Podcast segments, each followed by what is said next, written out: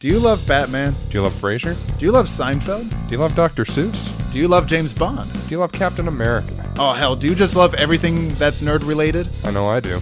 Well, you should come on over to a Nerds World podcast and listen to us, Justin and Andrew, talk everything that's nerd. Yeah, every two weeks we delve into some random topic that we choose at the end of each episode, and we tell you the whole history of it, or as much as we feel the need to write down, our history of it, and our favorite things about it, So come on over to a Nerds World. wherever you listen to podcasts.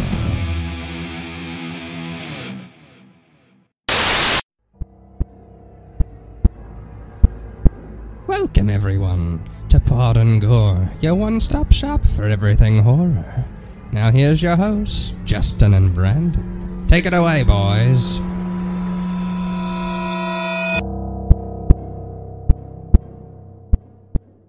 All right. Hello, everybody, and welcome to Pod and Gore, your one stop shop for Christmas horror this episode. I am one of your hosts. I am Brandon. I'm your other host. I am Justin. Merry Christmas to all.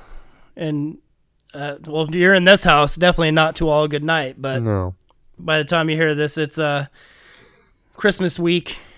Um, hope everybody's holidays. We won't be back until um, the new year, so True. we'll get all the the the well wishes out of the way now. But yeah, so this week we're going to be talking about 1974 classic um, Black Christmas.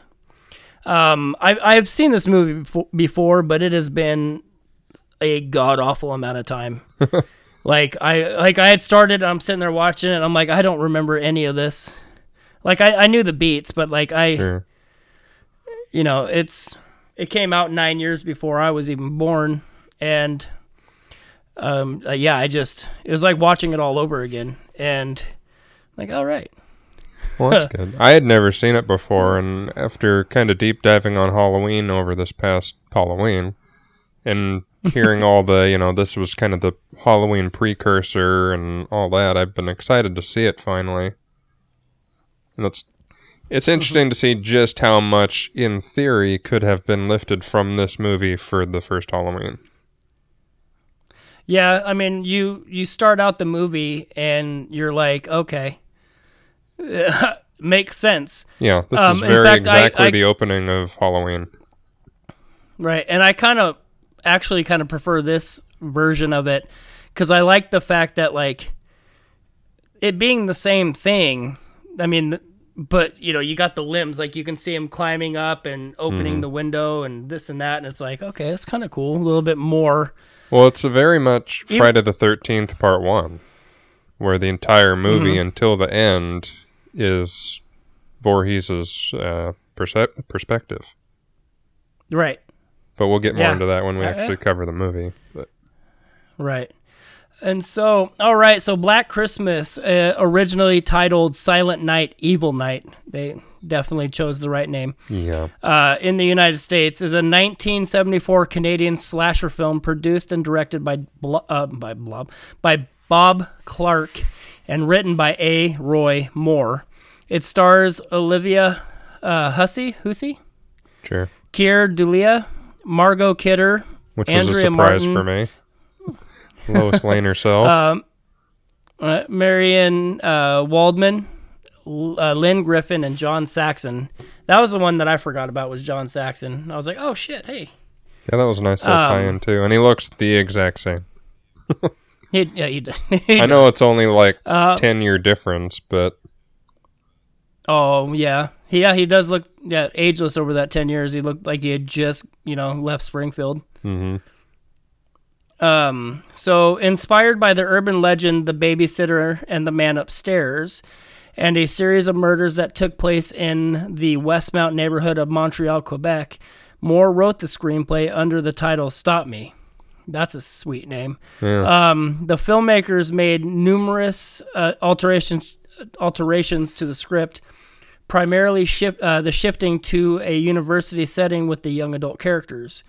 It was shot in Toronto in 1974 on an estimated budget of uh, 620 million or 20,000. God damn it! and was uh, distrib- uh, distributed by Warner Brothers in North uh, North America. Upon its release, um, Black Christmas re- uh, received mixed reviews, but it has since been um, received. It but it has since received uh, critical reappraisal, with film historians noting it for being one of the earliest slasher films. It is also praised for its influence on John Carpenter's Halloween.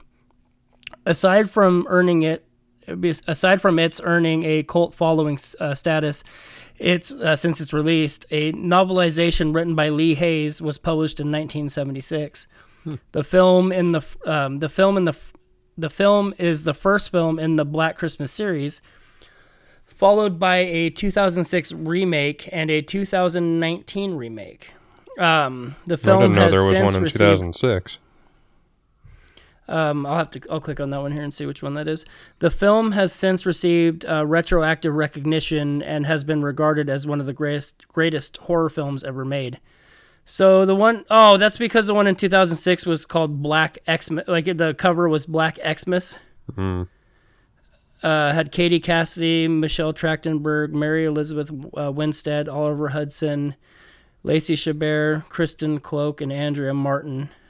Um, Seems skippable. I own the newest one, but I haven't watched it yet. I think it's on HBO Max. I I, Yeah, I just haven't seen it. So it's funny because it says that um this one um yeah, but the funny thing is is they talk about each one each of the remakes being like the the you know the second film in the series. Yeah. Like I It's not a, like, when you said like series, calling- I went, wait a second. I don't remember there being any sequels. well yeah, but that's uh, like it's labeled that here. Yeah. it's labeled that here. If I click on 2006, it brings up that. Um, so, um, as we said before, the cast uh, you have Olivia Hussey, Hussey as Jess, uh, Keir Dullea as Peter, Margot Kidder as the drunk Barb, John Saxon is Lieutenant Fuller, um, uh, Marion Waldman is Miss Mac, who's hilarious. Um, you had Andrea Martin as Phil. I think I said her name. I wonder if that means that she played a, another character in the um, 2006. So, um, Black Christmas was initially developed by Canadian screenwriter uh, Roy Moore, who wrote the screenplay under the title "Stop Me." Inspirations for the film. Um, came from the urban legend known as the babysitter and the man upstairs, which had become a which had become widespread during the 70s. Moore also had claimed that the um, that had been inspired by a series of murders occurring during the holiday season in Montreal. As noted in an article for the Telegraph, mur- um, the murders, which occurred in 1943, were perpetrated by a 14 year old boy who bludgeoned several of his uh, family members to death. Film uh, producers Harvey Sherman and Richard Schouten, Schouten had uh, Timothy Bond rewrite the script to give it a university setting. Clark, who felt the original script was too much of a straightforward slasher film, made several alterations in dialogue, also incorporating humorous elements into the film, particularly the drunkenness of Barb and Miss Mac, who Clark based on his aunt. Clark felt that, that the college and high school students had not been depicted with any sense of uh, reality in an American film, and that he intended to capture the astuteness of young adults. College students, even in 1974, are astute people. They're not fools. It's not. It's not all bikinis, beach blankets, and bingo. Well, that's something I did notice, and then again, something I guess Carpenter took a little bit, you know, for Halloween is that the characters are much more like real people than you would expect for that early horror movie. yeah, Like they act the way Um, you would imagine people like that would act, and don't aren't just you know slogan one-liners. Right, and I I agree with that because it's like you're watching this movie and even though like Margot Kidder does like I don't know how old she was during this movie, but she definitely seemed like she was older than high school. Yeah, I'm not high school, but college. Um, I don't know. She was almost like you know, hi, high school students. I'm I'm also in high school. And it's like, no, I'm not an undercover you've cop. I'm a high s- or a, a college student. All right, all right, Steve Buscemi. Um, so with the casting, Olivia Hussey, who had previously garnered international fame for her role as Juliet in 1968, um, signed on to appear in the film after being told by a psychic that she would make a film in Canada that would earn her a great deal of money. um, okay. and then Clark, yeah, Clark sought out uh, Keir Dullea to play the role of Peter based on his performance of da- um, as David Bowman in 2001: A Space Odyssey in 1968. The role of Miss Mac was offered to Bette Davis, who declined the part, and then Margot Kidder was cast in the role of Barb, and she said she had been attracted to the character because she was wild and out of control, and not a controversial leading part. For the role of Claire Hudson, whose murder jumpstarts the film's plot, Toronto um, Toronto native Lynn Griffin was cast after her mother, who was also her casting agent at the time, got her an audition. Griffin would later go on to star in Curtains and in the acclaimed television series Wind at My Back. Um, so Black uh, Black Christmas was shot on location in Toronto during the winter of uh, 73 and 74. The house featured in the film had been discovered by Clark, while scouting for locations, um, and its owners agreed to lease the uh, home for production. Additional photography was completed on the University of Toronto campus, and according to John Saxon, Clark had meticulously drawn out storyboards with key shots, which he brought to the film set each day. I could understand exactly what I thought he needed and the scene needed. Scenes in the film invol- uh, involving um, the closet was accomplished in only a few takes. According to Griffin, her character's surprise as the killer lunges from the closet was genuine, as the actress later recalled. It was a total shock because I didn't uh, really know when to expect him to jump out. Um, shots of Claire's corpse in the rocking chair required the actress to wear an actual plastic bag over her head for extended periods of time. Griffin would also state that these scenes came relatively easy for her. I was actually, and still am, a fairly good swimmer, so I could hold my breath for a long time. And I also could keep my eyes open for a long time without blinking. Fair enough. Margot Kidder also remembered shooting the film as being fun.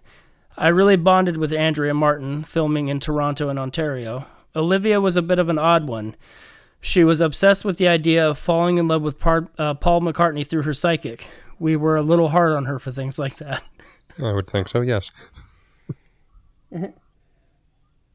Sorry, I didn't know if you had something you wanted to add there, or if I like I just kept going. I'm just enjoying Um, the tale. Yeah. So during post production, the composer of the film score, Carl, uh, Carl Zittrer, Zittrer uh, stated in, in, in an interview that he created the film's mysterious music by tie, uh, tying forks, combs, and knives onto the strings of the piano to warp the sound of the keys. He also uh, stated that he would distort the sound further by recording it um, its sound onto an audio tape and make the sound slower. The audio for the disturbing phone calls was performed by multiple actors, including including Mancuso and director Bob Clark. Mancuso stated in uh, it, stated in an interview that he stood on his head during the recording sessions to compress his uh, thorax and make his voice sounded uh, sound more demented. Mancuso spent only three days recording dialogue for the character, later recalling the experiences as being very avant garde, uh, with Clark encouraging him to improvise with the character's voice. During during the preparation in 1975 for the film's American release, Warner Brothers Studios exec asked uh, Clark to change the concluding scene to show uh, Claire's boyfriend Chris appear in front of Jess and say, "Agnes, don't tell them what they did," before killing her. However, Clark insisted on keeping the uh, ending ambiguous. The, orig- uh, the original title of the film was uh, initially planned to be Stop Me. Clark has stated in an interview that he had uh, come up with the film's official title, saying that he enjoyed the irony of a dark event occurring on a festive holiday. According to Clark as well, Warner Brothers changed the title to Silent Night, Evil Night to the uh, for the United States theatrical release. Um, so Black Christmas Christmas was distributed in Canada by Ambassador Film Distributors and released in Toronto on October 11th, 1974. In the United States, Warner Brothers released the film in tandem with the Christmas season on December 20th, 1974, which is shit. Um 20 46 years ago? Jesus. Math is hard for me. 46 ago, years ago today as of recording cuz we're recording December 20th. Um That's crazy. That's like the third Black time Christmas. that's happened to us. uh, I wish I could say it was planned, but I'm not that I'm not that clever. No. Neither am I. Um, for the American release, um, Warner Brothers initially changed the title, worried that the original title would mislead audiences into believing the film was a black exploitation uh, film. They re- uh, retracted the title after the initial re- release, restoring it to Black Christmas for subsequent screenings. Um, the film later screamed, uh, screened in October. Well, it's off topic. I actually said screamed. Uh, Scream came out 24 years ago today as well. I don't know if you saw that, but I came across that online today. That's cool. Yeah, yeah. Um, I so it. Uh, so do I.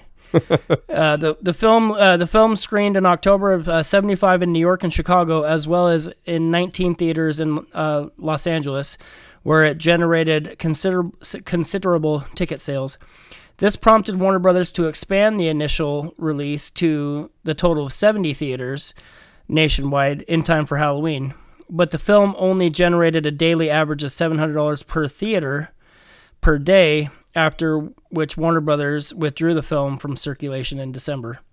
The film had previously screened under the alternative title Silent Night, Evil Night in Virginia in uh, July of 75. The, f- the film was the third highest grossing Canadian film of all time in Canada with a gross of $2 million behind The Apprenticeship of Duddy Kravitz in 1974 and the French uh, language Du Femme en Or, butched, um, directed by Claude Fournier. Overall, Black Christmas grossed over four million fifty-three thousand dollars internationally, managing to earn more than its budget of six hundred twenty thousand. When released in the UK, the BBFC had the word CUNT removed, as well as several other crude and sexual references during the first obscene phone call. Yeah, that one did Um, throw me off guard. Yeah, I wasn't ready for that either. Um, and generally, I'm I'm not as offended by language. Like, eh, whatever, say whatever you want. It doesn't really bother me. But I know that n- not everybody is uh as loose with it, Sure. and so that's why I did that. But the yeah, there's no reason to say it because I'm sure someone's gonna listen up and be like, okay, that's enough of that. and so I well, it's, I mean, not. and they say it so much too. It's like I just I wasn't expecting that for something made in the seventies to even fly.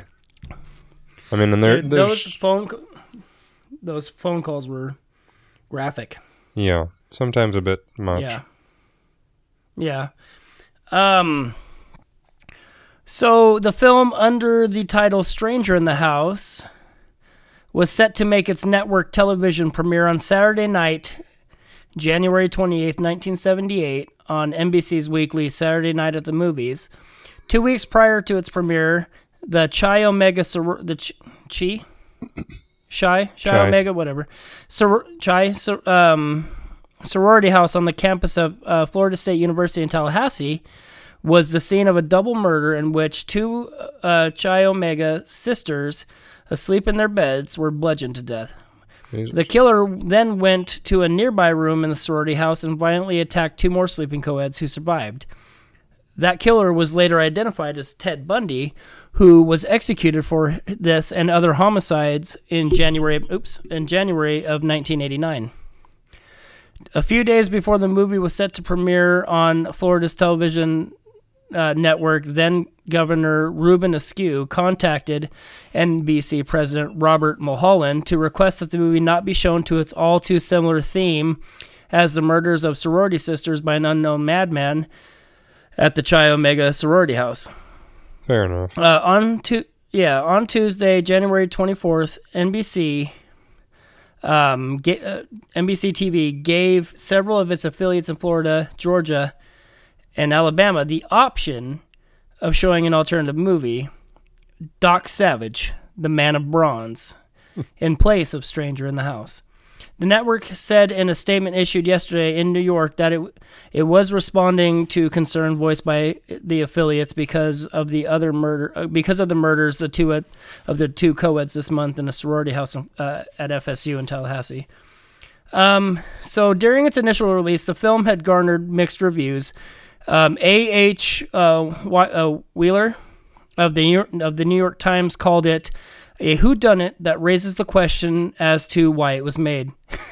Variety call, called the film a bloody, senseless, kill for kicks feature that exploits unnecessary unnecessary violence in a university sorority house operated by an implausibly alcoholic ex-hoofer. It's slow-paced. Murky tale involves an obscene telephone caller who apparently delights in killing the girls off one by one, even the hapless house, house mother. Gene Siskel of the Chicago Tribune I bet he gave the it. film one gave the film 1.5 stars out of 4 and called it a routine shocker that is noticeable uh, is notably only for indicating the kind of junk roles that talented actresses are forced to play in movies. Kevin Thomas of the LA Times wrote before it maddeningly maddening maddeningly overreaches its gratuitously evasive ending, Black Christmas, open today at selected theaters, is a smart, stylish Canadian made Canadian made little horror picture that is completely diverting. It may well be that its makers simply couldn't figure out how to end it. Um so I think the ending is the best Contem- part. yeah, the ending's great, and I, I liked I like the fact that it's it's kind of left open to interpretation because it's like not all horror movies are left, you know, where the killer dies at the end and Yeah. it's all over. Like you're like, nope, that's definitely not what happened here. Um, so. Uh, contemporary uh, contemporary reviews have been more positive though. On Rotten Tomatoes, Black Christmas holds an approval rating of 71% based on 34 reviews with an average of 6.26 out of 10. Uh, the website con- uh, critics consensus reads the sla- the rare slasher with enough intelligence to wind up the tension between bloody outbursts. Black Christmas offer- offers fiendishly enjoyable holiday viewing for genre fans. On Metacritic, the film has weighted an average score of 65 out of 100 based on nine critics indicating generally general generally favorable reviews.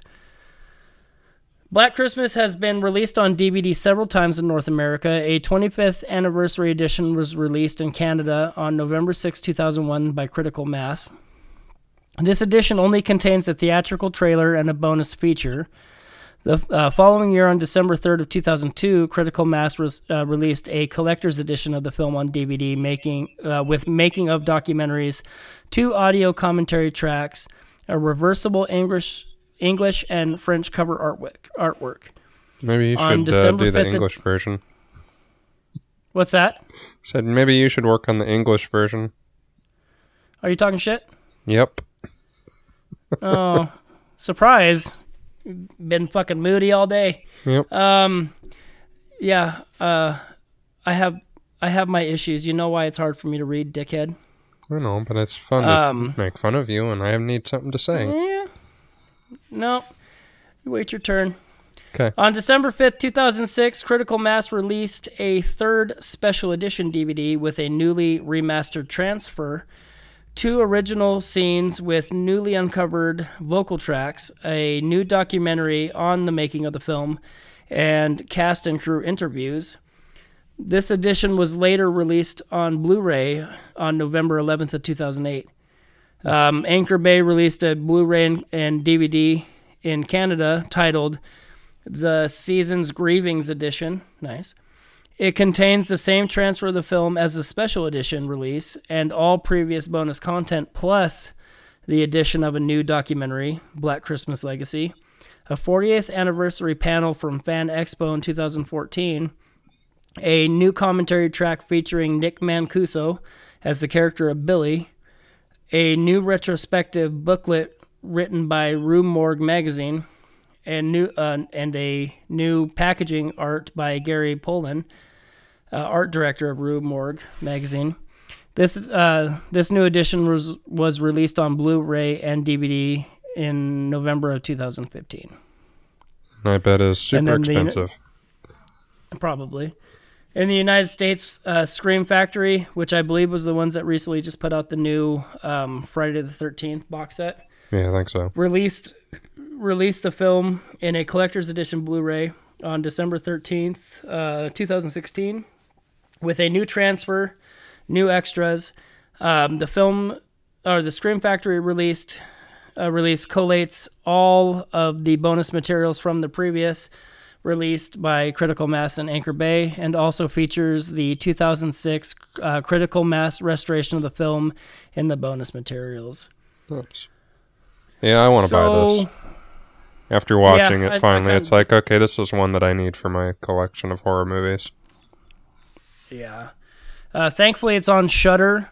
Yeah. Um, for those of you that are trying to watch it, I do b- believe it's on a few different things, a few different platforms. So it says you can watch it for free on YouTube. It's on Tubi. It's on Peacock.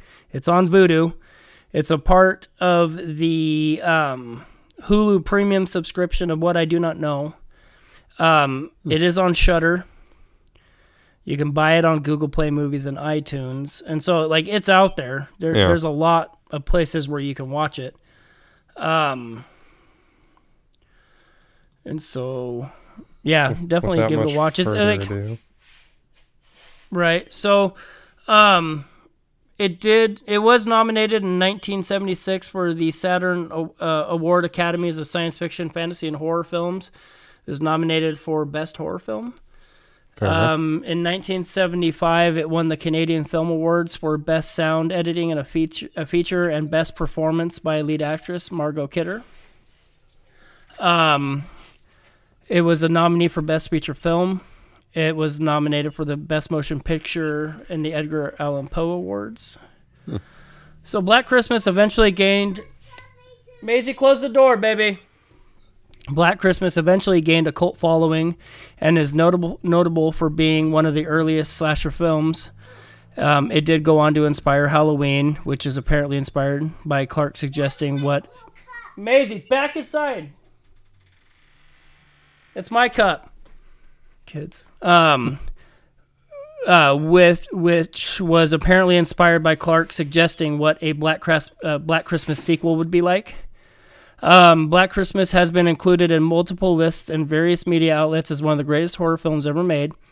The film ranked number 87 on Bravo's um, The 100 Scariest Movie Moments. It was ranked in uh, at number 67 in IndieWire's 100 Best Horror Movies of All Time. Um, so uh, the plot sounds formulaic, but um, but Black Christmas remains timeless thanks to its terrifying and elusive killer Billy, whose backstory is never revealed, and as well as a foreboding ending that doesn't offer much hope for the film's final girl. Uh, which is true because I mean, like one of the things that they talked about in this movie that I'd seen is that anytime somebody was about to die or died, there was a phone call. And so I don't remember if he like called and then killed somebody or killed somebody then called. And I'm- some of I'm them, it sounded like he was killing them while making the call.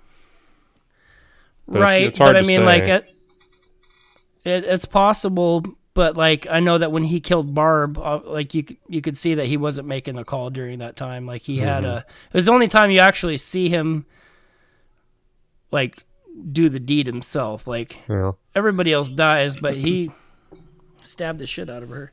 Yeah. Um, Well, I mean, that was one of the things So- that kind of bumped me on this was like, how do you not hear what's going on? I know it's a big house, and a lot of these take place in the attic and stuff, but like, I don't know. It just it seems like if someone was screaming on the phone, even if you're on that call, you would hear them screaming from somewhere else in the house. Right, and that was the thing too. Is I was waiting for them to notice that when, um, or what was it? I think towards the end when Jess was downstairs on the phone and she kept like looking up the stairs. I'm like, does she hear him up there? Yeah. Like, or how does she not hear him up there? Yeah. Um, so Black Christmas has been remade on two separate occasions, with the films differing significantly from the original. The film's first remake, directed by Glenn Morgan, was released on December 25th, 2006. It is loosely based on the film, containing more graphic content and a focus into the past of Billy. Um, yeah, so okay, it was Andrea Martin was the only original cast member to appear appear in the film, and Blob, uh, Bob Bob- Clark, yeah, served as an executive producer. And that was the one thing I think I had read is that in that movie they did focus on Billy and somebody named Agnes, which was supposed to be Billy's sister. Um, on June thirteenth, two thousand nineteen. A new remake was announced by Blumhouse Productions, director uh, directed and written by Sophia Takai or Takal. I can't tell if that's an I or no. Co-written by April Wolfe and produced by Jason Blum. Uh, principal photography began on June 24th and wrapped on July 31st, uh, 2019 in Dunedin, New Zealand. Starring uh, Imogen Potts, uh, Poots, um, and Cary Elwes. Eels. I always forget how to pronounce his last name. I thought there was something. Um, shut up. Uh, the film was released on December 13th, 2019. Yeah, my daughter was so kind as to open the door and let him in, and he Oh, good. barks at everything. So, forewarning. Um, so that's it for all the productions. Although I did see that the there was a budget of 620. Yeah, I did cover that 620,000. Box office of 4.1 million. Couple times. So I'm gonna look. I thought I had some fun facts here, Hmm. and then we'll dive into it because we're still pretty early in. Um, according to Bob Clark, um, the original script for the film featured murder scenes that were uh, far more graphic. Clark, however, felt that it would be more effective if the murders were toned down and kept subtle on screen. And then uh, writer Roy Moore liked the idea as well, which I do too. I think Yeah. that you know, with a lo- with a lot of these movies, less is definitely more, and it does help keep that tension. Yeah. It makes it creepier and more believable. Yep. Um. So the, ori- the the original title of the film script was "Stop Me," which I'm like, ever, like from hearing that, like I'm like, I love that title. I do It's too. a- I mean, I like Zodiac. Black Christmas, but Stop Me seems like a good title for maybe not this movie, but a different horror movie. Yeah, it reminds me of Zodiac. Yeah. Um, it was it was uh, director Bob Clark who came up with the title Black Christmas, saying that he liked the irony of something dark. Blah blah blah. The title is also a tongue-in-cheek reference to the Christmas song in 1954 film White Christmas. Fair enough. Um, so in 1986, Olivia Hussey met producers for the film Roxanne in 1987. Since they were interested in casting her for the title role, Roxanne co star Steve, Martin met her and said, Oh my God, Olivia, you are in one of my favorite all time films. Thinking it was Romeo and Juliet, Olivia was surprised to find out that it was actually Black Christmas. Martin claimed he has seen it around 27 times. Oh, jeez. Right? Um Let's see here. So, um the snow scene out the snow scene outside of the sorority house was actually fake because there had been surprisingly little snowfall during the filming. A foam material that was provided by the local fi- uh, fire department was used for snow on the lawn, and according to the cinematographer Albert J. Dunk, the um, the substance was actually had actually caused the grass on the lawn to go greener than ever the following spring. Um, so so despite its ominous themes and plot, Olivia Hussey uh, reassured that she that the set was very light and and a happy place between takes, stating everyone got along with each other very well. She did, however, admit that Margot Kidder was rather distant from the cast and crew during filming. Sounds about Yep, so right. It doesn't surprise me. Yeah. Um.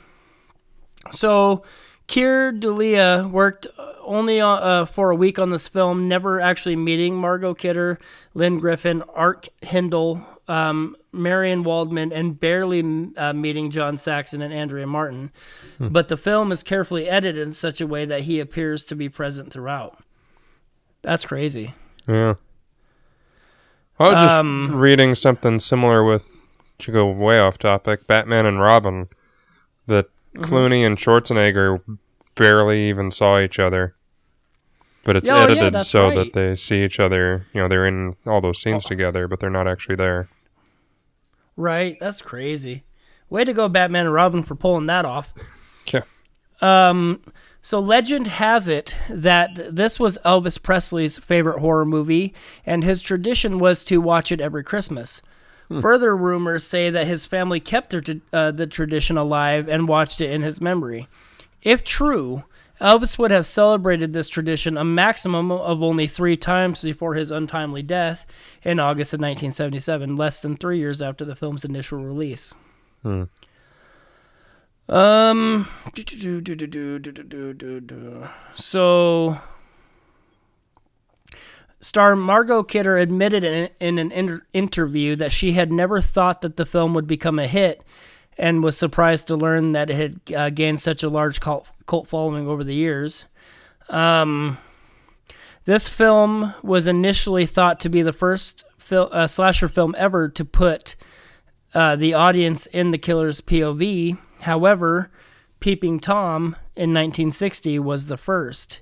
This convention was then popular popularized in um, 1978 by Halloween.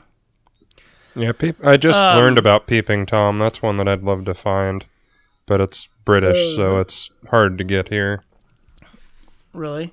Yeah. Um, let's see. Peeping Tom, 1960 film. Let's see. It's on Prime. It's on Amazon Prime. oh yeah.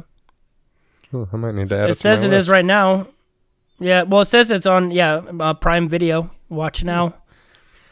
Um. I knew I could count on minimal I appreciate that. Uh, minimal vulgarity from the phone calls uh, were initially scripted. Director Bob Clark read out rather tame dialogue for the actors to react to. However, stronger coarse language was uh, later looped in post production for stronger reaction. You don't say. The role of Peter was originally offered to Malcolm McDowell, but he turned it down, a decision McDowell regrets to this day when he saw the massive, massive success of the film and its uh, classic horror film status. Um, there. Oh, Jesus Christ! Due to the film's low budget, some of the actors were encouraged to provide some of their own clothes for the production of the film. I love those. Um, I do too.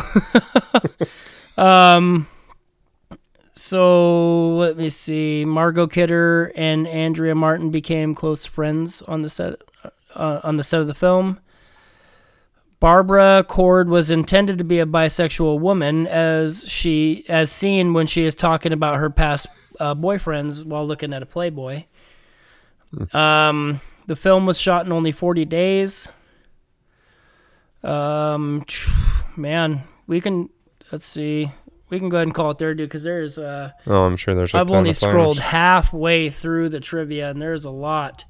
So the other thing about this though is that like, so before we get into the movie itself, um, this is the thing that is like crazy to me too, because like watching this movie, it's so this takes place in the 70s and it was rumored that Eugene in the movie Leslie Vernon was rumored to be the character Billy, That's right. which makes it which makes it even cooler. It, um, because I mean, you, I mean, hell, in in our minds, it, it 100% could be that because of the fact that you know nothing's ever really confirmed.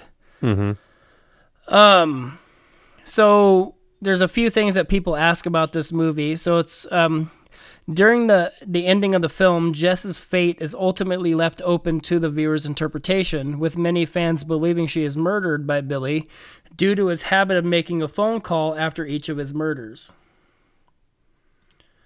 Um, let's see, and then it just talks about other things to where, like surprising facts, like this movie is almost just as interesting outside of the film as it is watching the film. Meaning, Um, well, I mean, like, with so much being left open to interpretation, like, you don't know, you don't know who the killer is. Like, it says the name Billy. Um, you don't ever see him, but you see his eyes for a little bit. Um, you know, spoiler alert, they tried to make it seem like it was somebody else right. um but like you never actually get the killer the only time you you like quite a few people die like the the uh, young girl that's dead in the park like it's never said that he killed her Right. but it's very possible that he could have Yeah, on his Um, way to the you- house or whatever. you, right. And you only like you see him uh, kill miss mac. You see you see him kill barb and then you know he strangles um, claire. But like they're like i think that barb's death is like the most graphic obviously. Definitely. because it you know and the hook and to the face like- was pretty bad, but right. you don't see but much like of it. yeah. And so like it definitely makes you use your imagination which i think it it's just not done enough in a lot of these movies like No, it's much it's more subtle, and it's much. I mean, it's it's Halloween, but at Christmas, really. I mean, you see a Mm-hmm. lot more of what Michael does, but yeah it's it's very reminiscent of Halloween and even the first Friday the Thirteenth. and the thing about this too is it's like in the, like we always joke about Warner Brothers, but like the less is more on this. Like they let you make the conclusions yourself. Like they don't have to like force everything down and tell you like this is what's happening, this is what's happening. Like mm-hmm. they trust that the viewers kind of smart enough to kind of draw their own conclusions, and that's definitely not something that happens a lot these days. No, and it makes it Um, better. I mean, we talked about it uh, when we did Texas Chainsaw when he drags what's his face into the back room there and closes the door. All you hear is the screaming. In the remake, they show you what he did, but in the original, you just it's left to your imagination just how horrible whatever he was experiencing was. Uh, what movie was that again? Sorry. Texas Chainsaw. Oh yeah, yeah, yeah. Okay, yeah, I agree completely. Sorry, my dog is uh, growling, and so it distracted me for a second. Huh. Um, yep, you're not gonna sit on my lap, buddy. All right, so that's pretty much it for all the the behind the scenes stuff. Did you have anything you wanted to cover or go over before we dive into the movie? Let's rock a doodle. Alrighty, so um like we already talked about, the movie starts out that's one of my favorite things about this movie is just like the lurking is so good and then climbing up into the house and you know climbing in through the window. It's super creepy. I just love that. It is creepy. I love their use of shadows. Like I mm-hmm. think I wrote it down later on in some. Excuse me, I got the hiccups here. So in some of my notes that like the use of shadows with him, like you can. It looks like that when they're all sitting downstairs, you can kind of see a shadow in the background, and it's like, oh, is he down there? yeah. The fuck, you know, like it's just. Yeah, Well, I mean, it's just- so when they first showed the POV, I was like, oh, okay, Halloween. This is definitely where they got it, but I didn't think it would last the whole movie. And having never seen this before, I was expecting more of a massacre. So when he kills the Mm-hmm. one girl and then doesn't kill again, I was like, oh, well, this is very quickly not what I thought it was going to be. right. It's much more about she's Uh, missing and you know where is she, but he's still in the house, but no one knows that. And Yeah. Um. So the thing that I it, it kind of I kind of got a chuckle about because it's like okay, so they they keep getting the phone calls in the house. Like I totally forgot that this movie was the oh my god, get out of the house! Yeah. The calls coming from inside the house, and I'm like, yeah, oh, when I heard that line, I was like, "Oh my god, this is where it started." that's where it's from. yeah, Um. so like they they they get numerous phone calls throughout the movie and every time Jess answers the phone she's like hello hello like Mar- like Jess have you never answered a phone before it, yeah. But if you were him again. getting gross, the obscene phone calls, I think at a certain point you would start to get a little. uh antsy about I, it? I honest well that's true but I, I feel like there's a progression with these calls too Like, Yeah, it definitely gets one- more lascivious. I don't know that first one though, but definitely took me by surprise. well, I'd say the first, was one, and bad, the but- last one were the worst ones. Uh, well, was the first one when she answers the phone? Is that when Margot takes it and she's calling Yeah. a pervert, or was that the second call? Okay, I'm so yeah, sure the first the call is by far the worst. If it's if it's not the first, it's the second. But I'm pretty Yeah. sure you're right. It's the first, Yeah, because But it- that's it when they all gather around the phone. Right? It just made me laugh because when she answers, she's like, "It's him. It's the moaner." and I was like, "Oh god." The, the Well, that makes it interesting because it seems that makes it seem as though he's been doing it for a while. which also kind of goes against. Well, not necessarily. Like, so To to have it be enough that he has a nickname of the moaner, What- like what- It, that means that he oh. it's happened at least He's a couple times.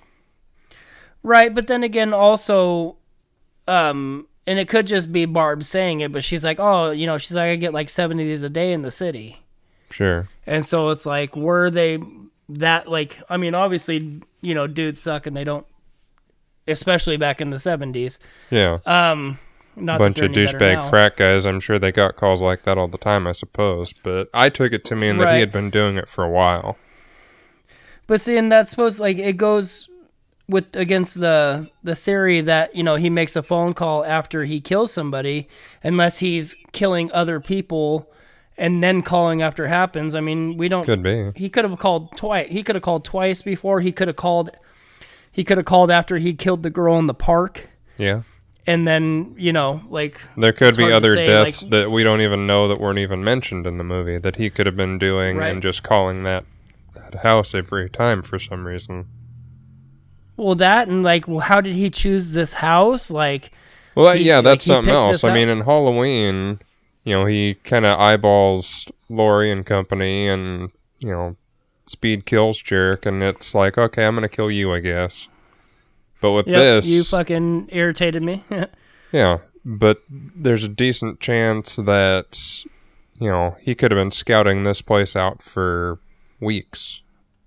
it's yeah, it's possible. Because I mean, he just um, but he just walks right there and crawls right up to where he needs to go and goes right into the attic. Right. And I was thinking about that too. It's like, I mean, the climbing up the lattice thing has always been around, but then I'm thinking to myself, I'm like, God, you better hope that shit doesn't snap or Yeah. break, but not like they're, they're not going to hear you anyway. Yeah, well, they don't hear Um, anything in this movie. You can be as loud as you no, they- want, they- no one hears shit. But so honestly, like uh, vulgarity of that first phone call aside, I think that the thing that was scariest to me because he's like like just the way he's talking it sounds all creepy but then he's like i'm going he's like i'm going to kill you and i'm Yeah. like oh you got Very real still real and quick. calm. Like he shifted gears Yeah. real quick.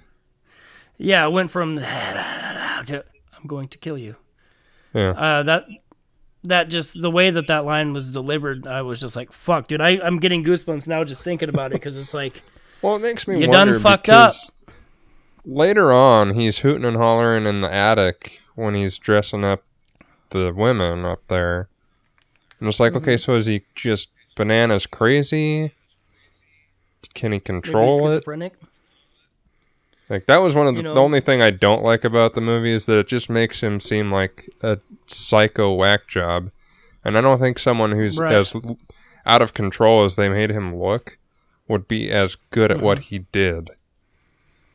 Yeah, because he's super calm. Like he was, like he lured Miss Mac upstairs and then waited for her.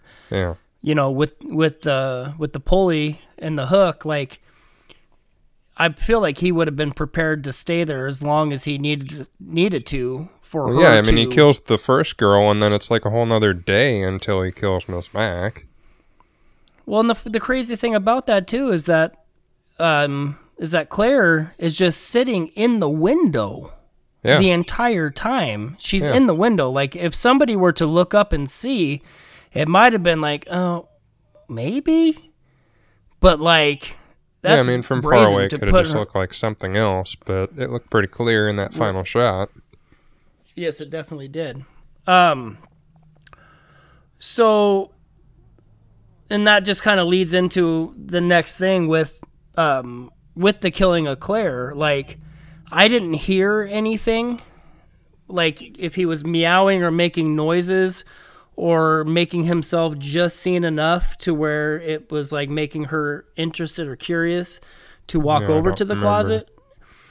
Yeah, well, not, yeah, I don't either. And that's like, but she kind of was walking towards it like you know is there could there be something Mm-hmm. um and then the she you know she gets killed but like there's so much going on downstairs and i think that was when miss mac was down there just hooting and a hollering and Yeah, that's when she showed up and was trying on her nightgown or whatever, and yeah and of course they didn't hear anything which at least that makes a little more sense that covered up the screams from that one yeah, that one I But, thought was really clever because, like, okay, there's a party going on, there's people drinking music, people doing Mm-hmm. shit. Like, he's being very stealth, and it made me go, okay, this is going to be a really cool, interesting movie, and then it kind of changed. Yeah.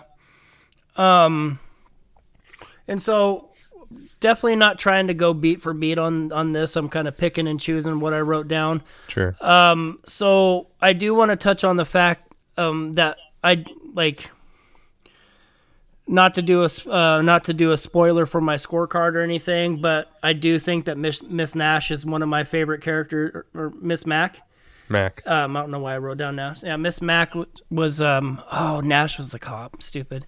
So yeah, Miss Mac is like she just she killed me this entire movie. Like, you know, she she's in her like in a study or something like that. She pulls the book out. and She's got a bottle of booze stashed there. I'm like, all right, I like your style here.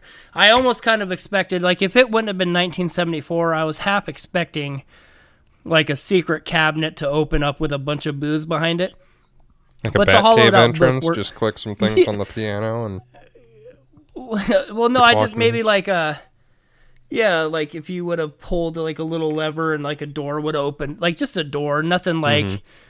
crazy. But I mean, hell, even the Batcave slid open in 1966. So I mean, this was eight years later. They could have definitely done a little something like that. true. Um, but like, she just had bottles stashed everywhere in the house. Like, I think the one that cracked me up the most though was when she went when she's in the bathroom, and she had a a bottle stashed in the upper bowl of the toilet.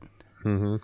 Well, and it's a And I'm like, college girl's God. house. Like it's a dorm, you know, whatever, frat house, whatever.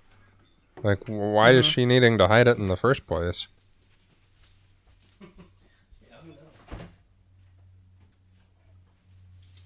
Sorry about that. I thought you were gonna talk longer, so I was like, oh, I got time to run over to the beer fridge real quick. But All this talk of stashing Uh, was booze made you think of going to your booze stash?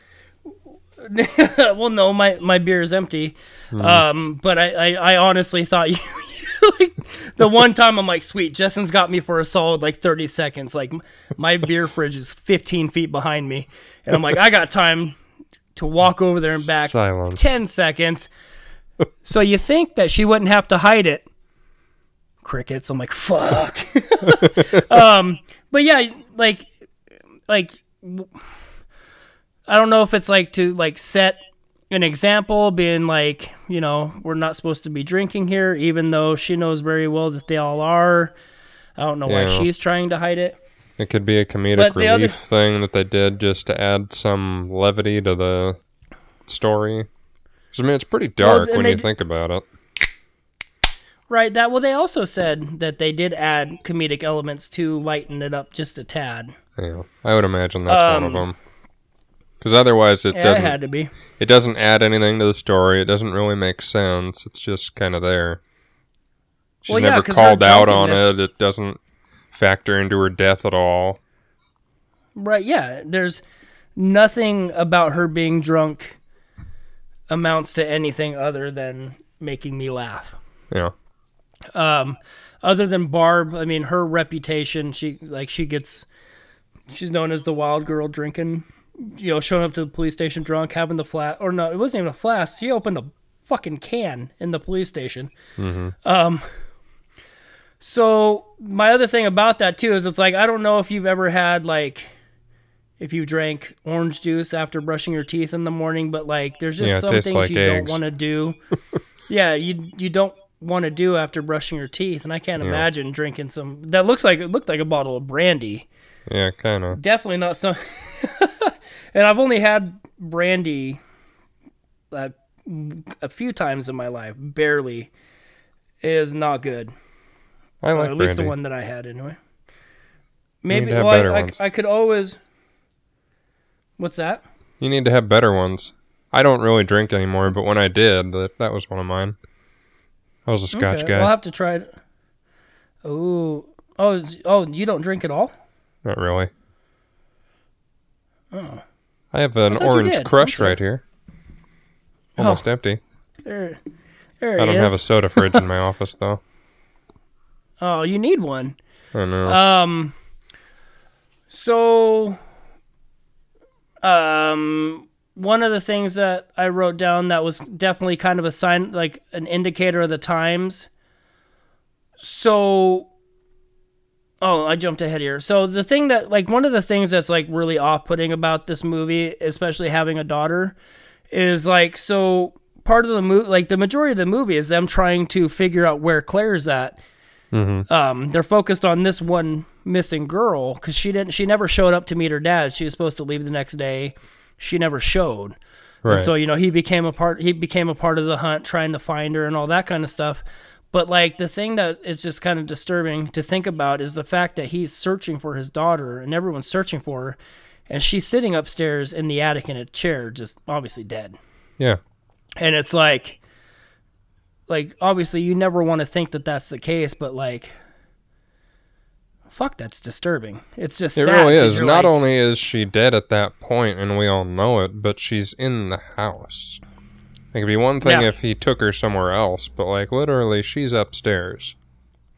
yeah she's not far And that's I, this movie was so different than I thought it was going to be. I really thought it was going to be Halloween one night. There's a massacre at this sorority Mm-hmm. house, and a bunch of girls die, and some survive. And really, there's only what three deaths, four maybe, if you count the park girl. um yeah so you got the park girl um claire dies barb dies phil dies um and sorry, let me look at the Mrs. cast What's her face? So five. Yeah, so so Barb, Phil, Claire. Are we talking total or by um the killer? Yeah, total. So okay, so you have Barb dies by Billy, Phil dies by Billy, Peter, spoiler alert, dies by uh, Jess, Claire dies, uh, Miss Mac dies, um, that there might have been one more, then the maybe the park girl in the park dies. So there's a hand handful of girls that that are people that are killed. Fair enough. Um, But I was But, like, it as soon as they cut to the next day and showed the dad and stuff, I was like, wait, this is not what I was thinking this movie was going to be like at all. And when it turned into this missing persons, you know, search, and then people are still getting offed later on in the house the next night, like it's a lot more interesting than I thought it'd be. Right. I know. I I definitely th- like. I thought it was going to be a lot more Christmassy. Sure. You know what I mean? Like aside from some decorations, like this movie could have taken place at any time. Yeah. And honestly, like I do think that it could have gone either way. Like it definitely didn't have to be Christmas, but like if this would have just been April 17th, just a Yeah. random ass day, November 6th, whatever, you're just like I feel like that might have been even scarier if you think about it. Yeah, but there's the wholesomeness of the holidays and the peace, love, and joy of it all. They definitely could have crammed Yeah. the Christmas down it a little bit more. But I mean, But even that was also Halloween, there's really too. not a whole lot of, aside from everyone's running around in costumes, they don't really shove Halloween down your throat. Yeah, that's true.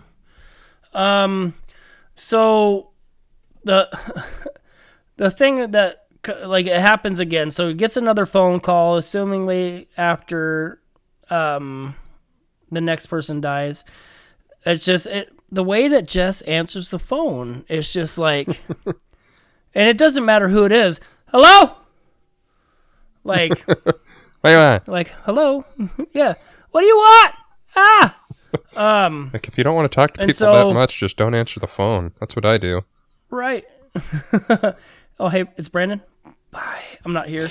Um, Decline. so uh, the thing, yeah, the thing about this movie too is you can definitely tell the time because like a lot of these older movies got away with putting so much stuff in there that would just is frowned upon today. There's no way that they would put it in there.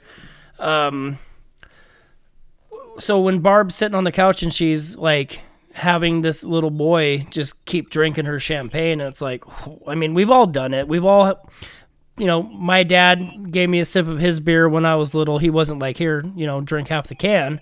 sure. But like, you know, that was a thing back in the day. Yeah. Uh, definitely not so much now. But like, it just was like, holy shit, Barb, relax. well, and the guy that dressed up as Santa was just calling people bitch and you know all this crazy stuff. Not the kind of language party. you'd have around kids nowadays. Mhm. And so a good chunk of this movie is them trying to figure out who's making the phone calls, why are they not doing anything about the the lewd phone calls they're getting, figuring out there's a dead body, a, a missing kid and a dead body in the park. Um, back and forth to the police stations. Barb's always drunk. She's drinking at the fucking police station also. Like, It was the seventies. No one really cared, I guess. Well, yeah, and then you you know you had the the search party scene in the park, which I thought was really well done because it's like that felt believable. Yeah, Like Saxon was just up there taking charge. I'm like, good fucking job, man. I mean, it felt like a like a like a real search party, not just yeah. all right, we're gonna walk through the woods in a straight line, and you know see if we can catch anything. You know, like mm-hmm. it was it was awesome. Um, and so yeah, like a lot of the time is them doing that. Claire's dad trying to find her. Shut up! I'm so mad that they let thy dog in here. Um, so the other thing, and this is leading up into the um, the dispatchal dispatchness of Ms. Mack here. Um, so.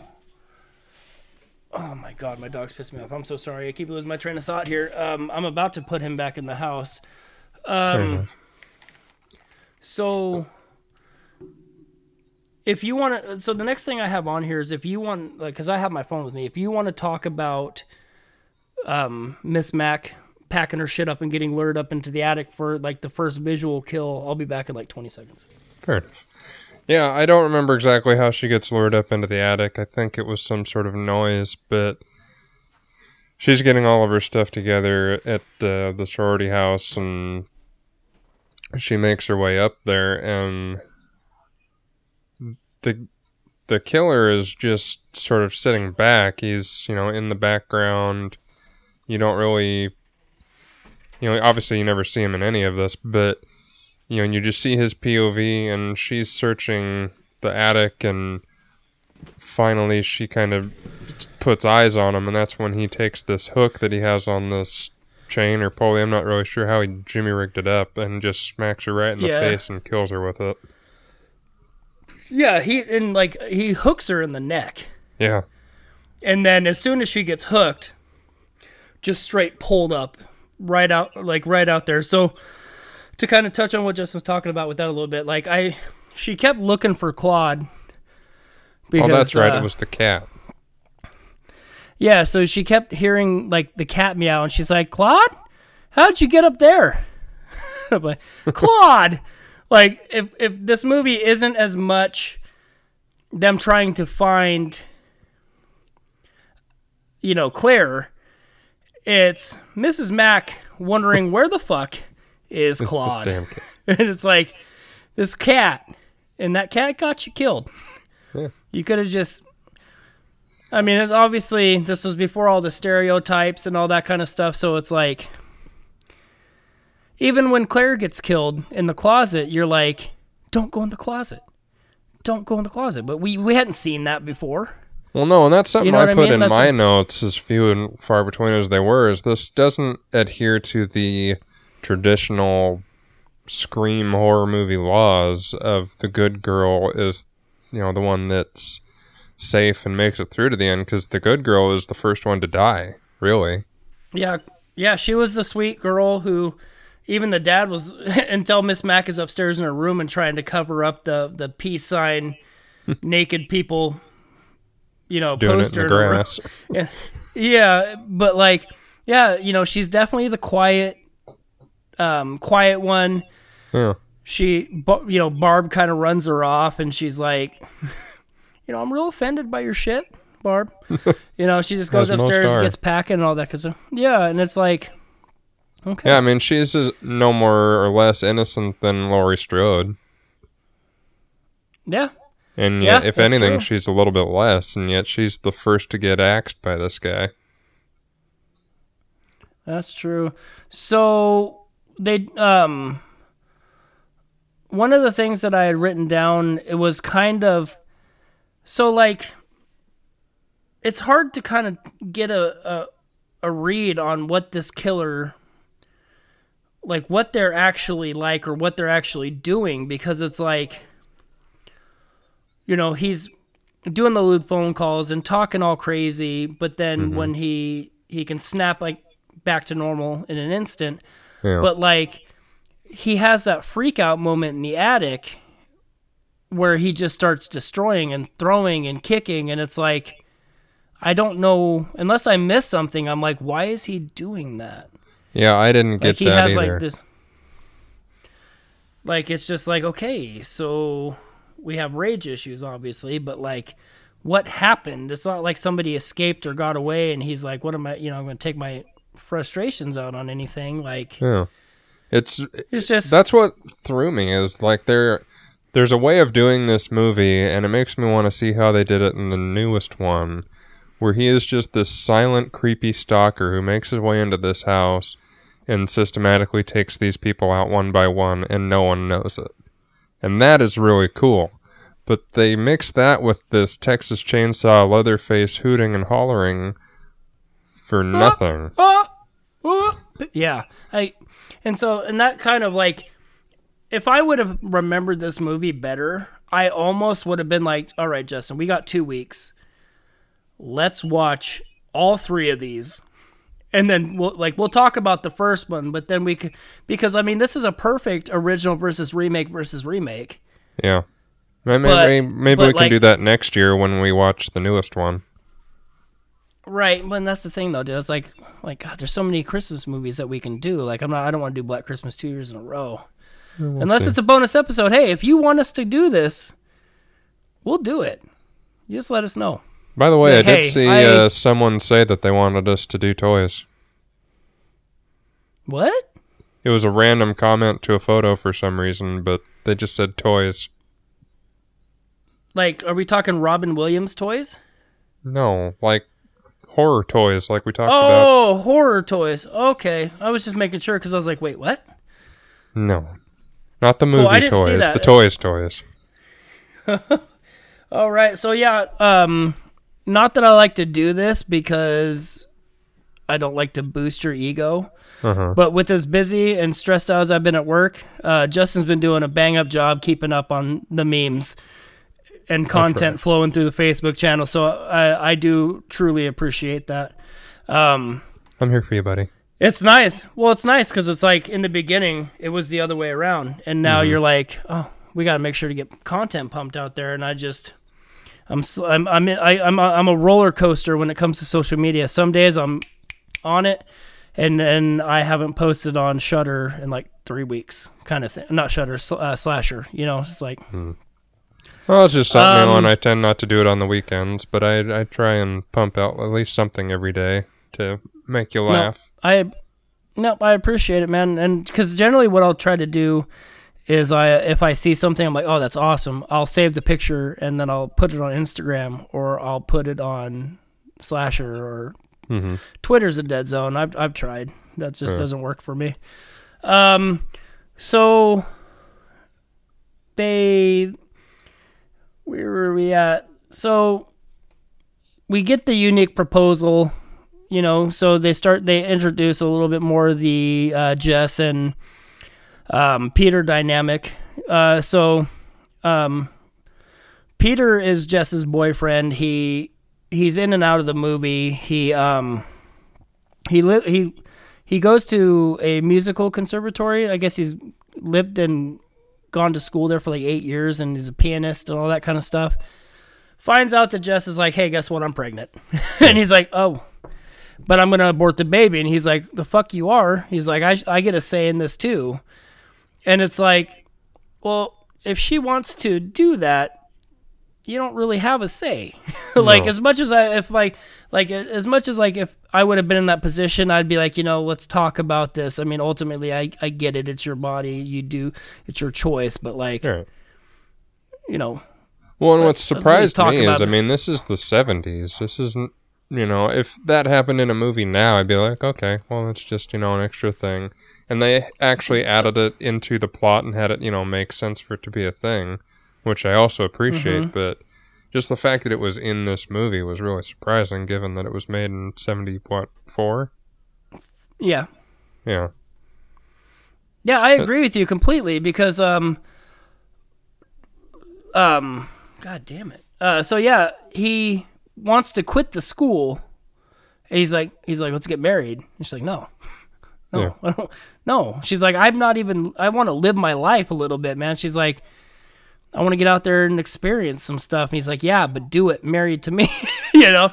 And so, like, I do appreciate how they worked that into being a major plot point, especially involving Peter.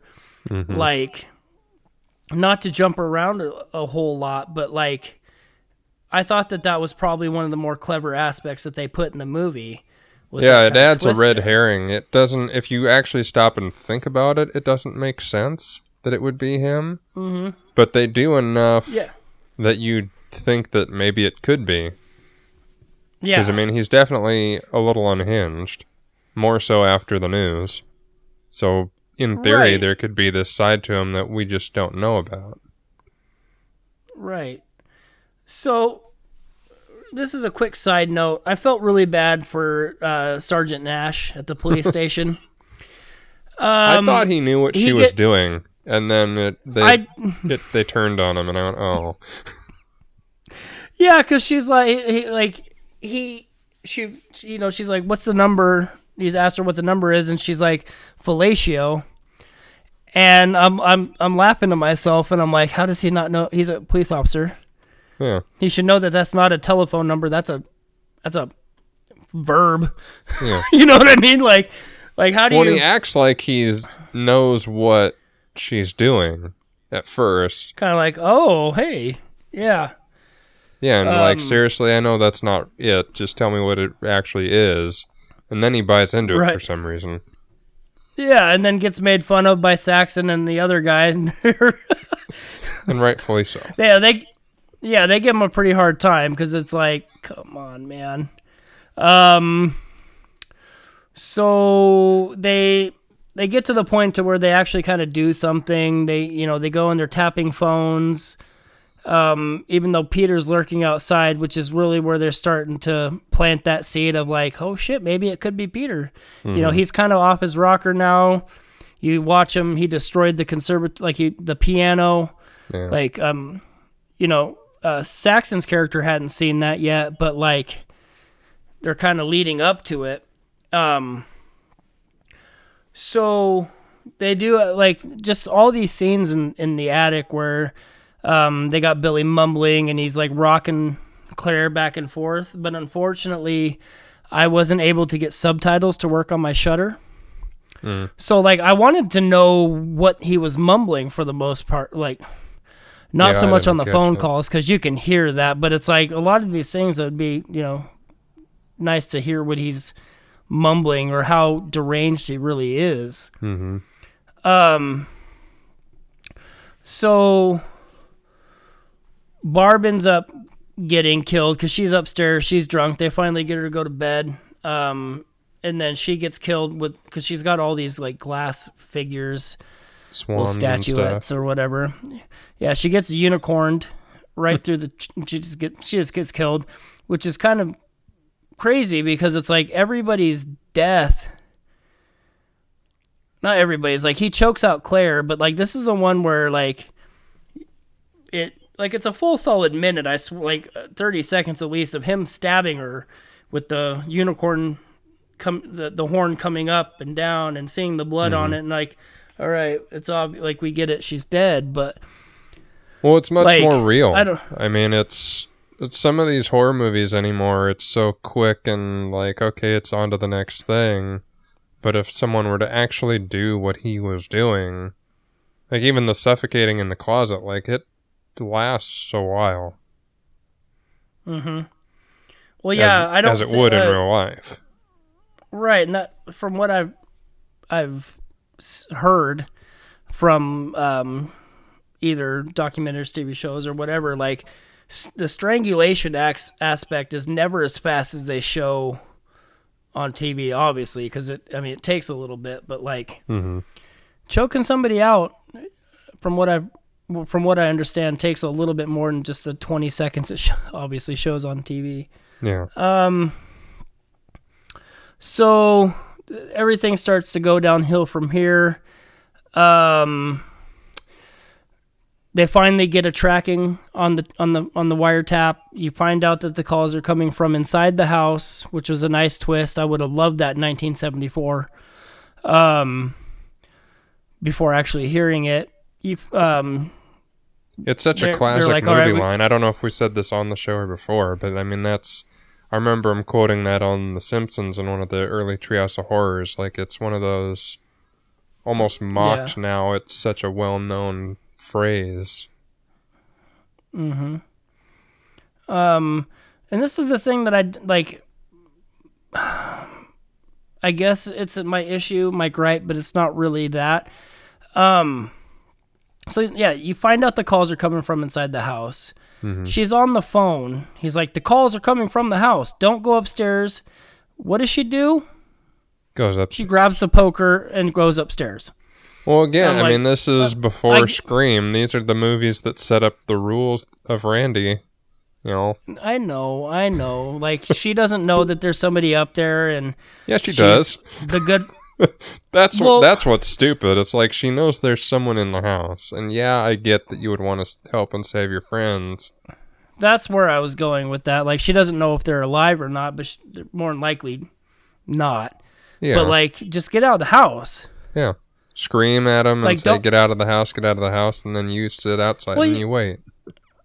Well, yeah, yeah. She stands there at the staircase and yells upstairs for like 20 seconds. It's like, okay, nobody's gonna answer you.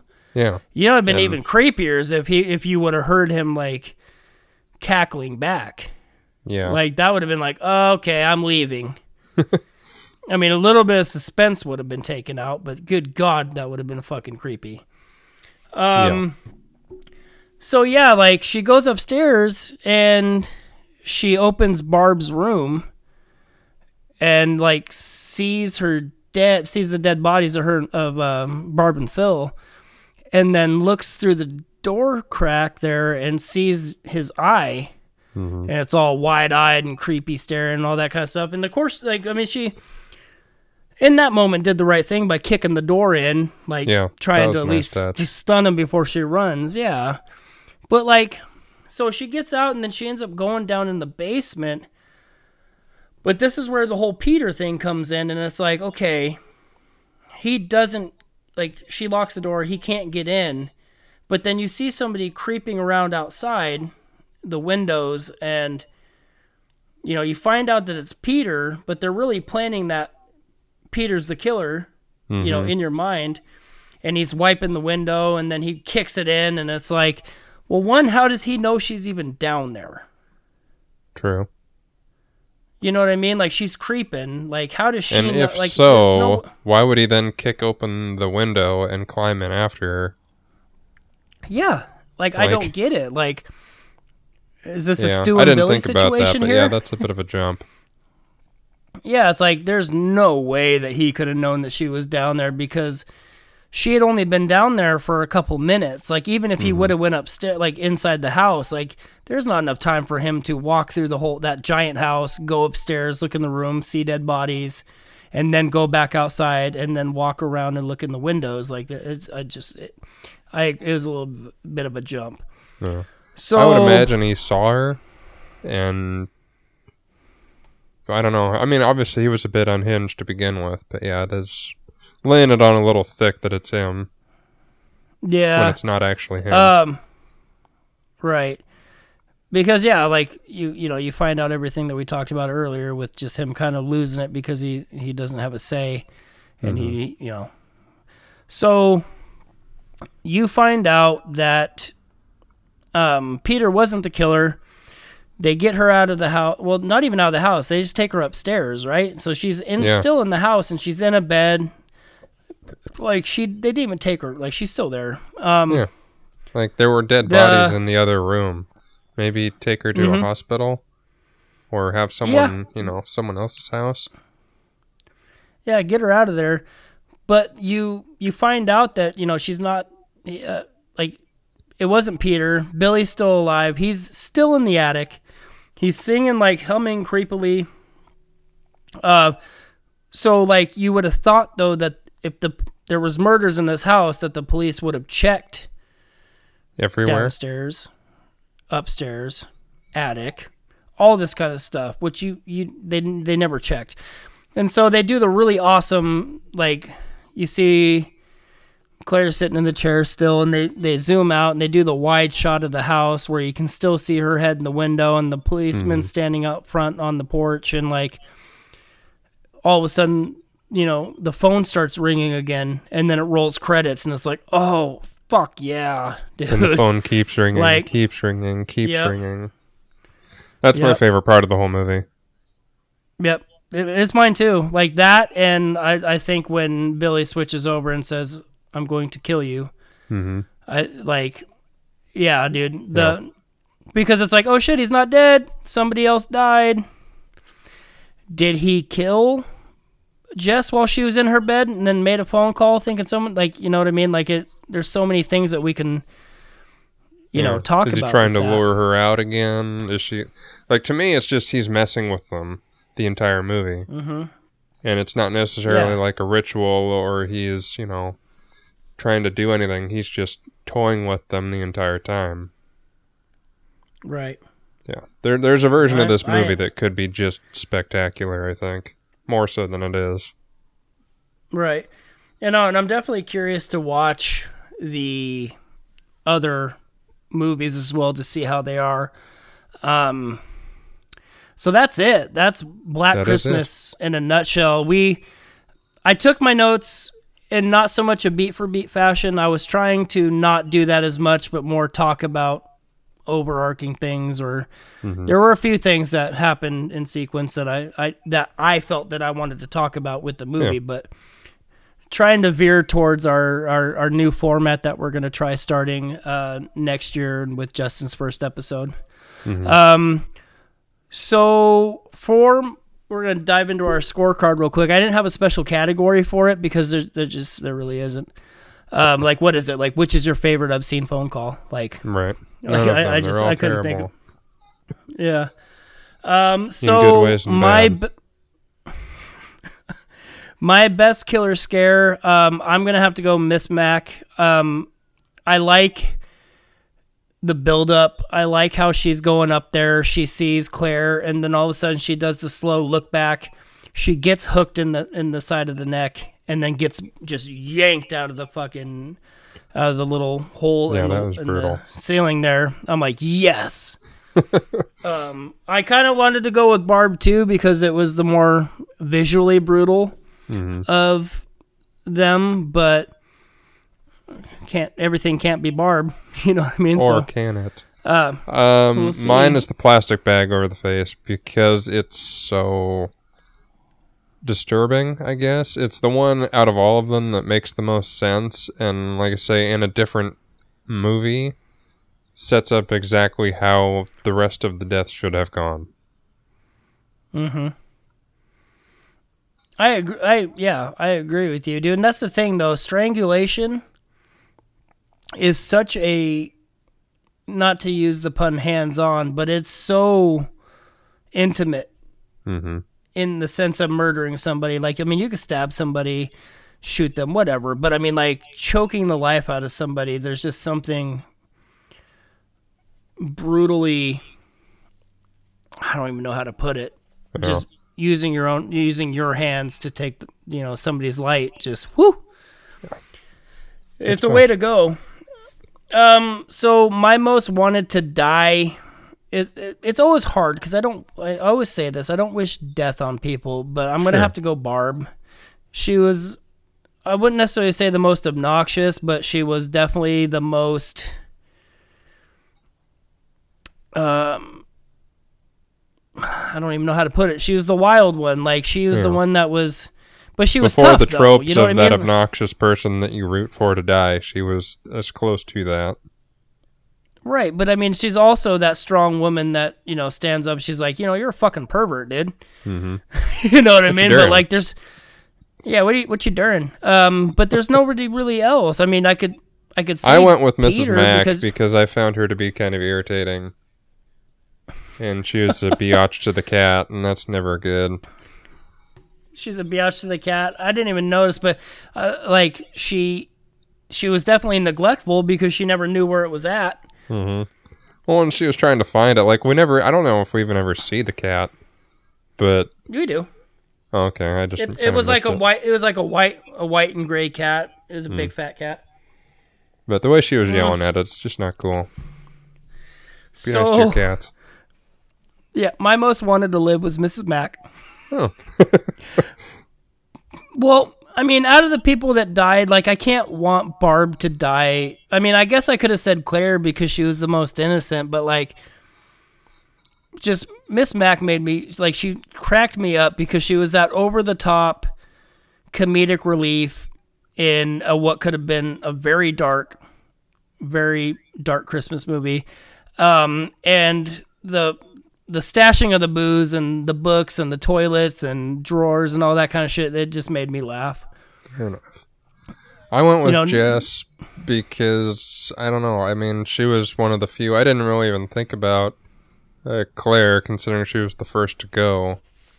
Same here. But she was the one that we got the most time with, and out of the ones that did end up dying, Jess, who obviously didn't, or did she? You know, it, Mm-hmm. She was the most relatable, I guess. She was the one who went through the most. Right. So, my grossest moment. There isn't really a gross moment in this movie because it's all so subtle. But I did go with the color dialogue. Hmm. Just because, like That I said. I'm not. I'm not necessarily like I said. I'm not. I'm not overly offended by um, vulgar or, or grotesque language. I mean, I don't prefer it, but like, who am I to tell you what to say? As long as you don't say it in front of my kid. Sure. Like, you do you. But like Mm-hmm. it in a movie where there's not a whole lot going on, the grossest moment would definitely have to be Billy's mouth. yeah, That's fair. I went with the bed full of dead bodies. Uh, That- yeah, it- that's a fair It, it really kind of came out of nowhere, and I love it. It's not like, oh, gross, I'm not going to watch that scene. I, we've certainly watched much more disturbing things even on this show, but it was unexpected. It was very Mm-hmm. Michael Myers, Jason Voorhees, like displaying of the bodies that I wasn't prepared for. Yeah, good old, good old putting them up uh, for a show.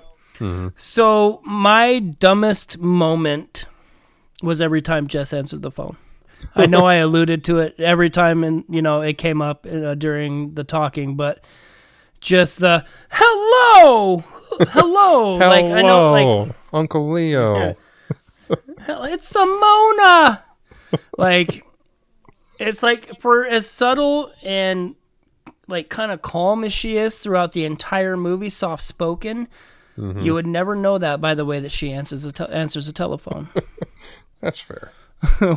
what about you? I I went with Jess searching the house again. It's before horror movie rules, but she literally was told, "Don't do this. There's a killer in the house. Get out of the house." So she searches the Yeah. house. yeah, Like, I what get do you it, man. You to you happen but exactly? you busted me on a few of those uh, pre trope tropes, I guess. But like, it, it makes sense, man. You're like, what are you doing? Yeah. What you doing? All right. What you That's doing? All right. That's it. That's Black Christmas in an hour and a half nutshell, give or take. Not we nailed bad. that one. Not too bad Count at it. all. In the bank.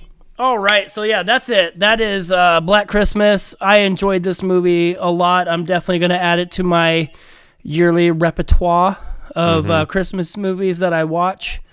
I can't wait to go from watching the Santa Clause to Black Christmas. um, Yeah, that's pretty much what yeah, I that's did. it. um, so before we get out of here, um, we need to know what Justin's movie is because he would Mm-hmm. not tell me before recording. So I am waiting with bated breath, as well as all seven people that are listening. Tell us. I'm excited is your because pick? yeah, usually we uh, sit together at lunch and stuff, and you bait it out of me, but I was able to keep it a secret until right now, when I announce Night of the Living Dead. Woohoo! 1954. Mm-hmm. Is that what year it came out? I don't Oh, remember, but top, it's too. the original Night of the Living Dead. Brandon teased zombie movies a long time ago, and then did something completely not zombie movies. Oh, sorry, 1968. I was way off. Fuck you, dude. I was like 14 years off. God, I'm the worst. I thought it was earlier than that. Um, yeah, no, It's I okay. def- like I wanted I wanted to do a zombie movie, but like every time I would start to think of something, I'm like, oh, yeah, we got to do that. Or someone would be like, you should do this. I'm like, yeah, you're right, I should. Yeah. I'm not a huge zombie dis- movie fan, but I watched this for the first time earlier this year and really enjoyed it. And it's one of the I want to start ticking off boxes of genres, franchises we haven't done yet. We've been doing that a lot lately, which I love. So I want to keep on Right. with Night of the Living Dead. So, with the different genres, um, let's see. So there's different horror subgenres, right? Right. So, um, So there's slasher, which we've done, of course. Ghost stories, which we've done a couple times already. I think we've even done aliens Um, at some point already too. Well, yeah, we did aliens. So, Yeah, we did Alien. Derp. yeah, we yeah we did. So you have gothic horror, paranormal horror, non supernatural horror. Yep, we have body horror, um, which Which is Saw. technically, I guess, yeah. From well, it says it illustrates in vivid details graphic violations of mu- uh, uh, graphic violations or mutations of the human body. So that Hmm, so could like be Elephant Man zombies, Franken, Frankenstein. Uh, you have splatterpunk. Uh, you have erotic horror. Um, so that was just one list. Um, but yeah, dude, there's a bunch of different ones. You got zombies, yeah, ghosts, slashers. Um, what else you got there? You, um, got foreign, Yeah. and by foreign, I'm, you, I mean you could do like I know that uh, Japanese uh, there's some uh, J- uh, Japanese horror ones like obviously The Ring and different ones like that. Oh, we have comedy horror, you have survival horror, you have Lovecraftian horror, psychological, dark fantasy. Like there's a lot of different things that we could definitely check off the list here. Yeah, and I want Um, to start, you know, not necessarily getting them all, you know, with a, you know, purpose and a mission or anything, but there are things that we haven't touched on yet, and zombies is a big one that we haven't. So I'm excited to finally do Mm-hmm. it. Yep. That yeah, that'll be a that'll be a, a good one to start with cuz it's like not only are you starting you know with the first like it's one of the like it's that's it's a big one. Yeah, it's essentially Um, the first American zombie movie there is before there were even such a thing as zombies, because they were called ghouls Right. instead of zombies. Ooh, ghouls. All right. Well, until then, um, you can find us on Facebook at Pod and Gore Podcast. Um, you can find us on there. You can find us in our Facebook group. Um, feel free to join. We'll accept you as long as we know you're a real person. So make sure that if you if you want to be there, we'd love to have you. We'd love to talk horror. If you want to get together and talk about, you know, your thoughts on uh, Black Christmas, um, join the group. Just make sure that you let us know you're a person. Answer the questions. They're super easy. Yeah. Takes five seconds. Um, if you don't, if you don't answer them, I, you don't get in. Um, it's a. I'd rather quality over quantity. Like I'm not trying to have the biggest group on Facebook. I just want people that want to talk. Yeah, so not spam not, us with ads and try and sell stuff and Yep, live videos of you know Cardi B giving away money on like some live video seventeen times a day. Um, you can find us on there. You can find us on Instagram and Twitter at gore underscore pod. We are on the slasher app at Pod and Gore Podcast. No spaces, underscores only. Um, you can email us at uh, podandgore at gmail.com. Hit us up. Love to talk. Um, We'd love to hear your recommendations, thoughts, comments, concerns, all that fun stuff. Um, yeah, so that's all I got. What about you, Justin? Anything you want to add? Uh, thanks for listening to the show. We appreciate it if it's your first time, and appreciate it even more if it's not your first time. So there you go. Yep, we. It's true. We appreciate the hell out of you guys. Um, yeah, it means a lot to us. Uh, we hope that you guys have a very safe and happy holiday. Um, Merry Christmas, Happy Hanukkah, whatever it is you choose to celebrate. Um, I hope it. I hope it's the best of times, and we will catch you after the new year with Night of the Living Dead. But until then, I've been your host, Brandon, And I've been Justin. And we'll catch you next time. Bye. Bye bye.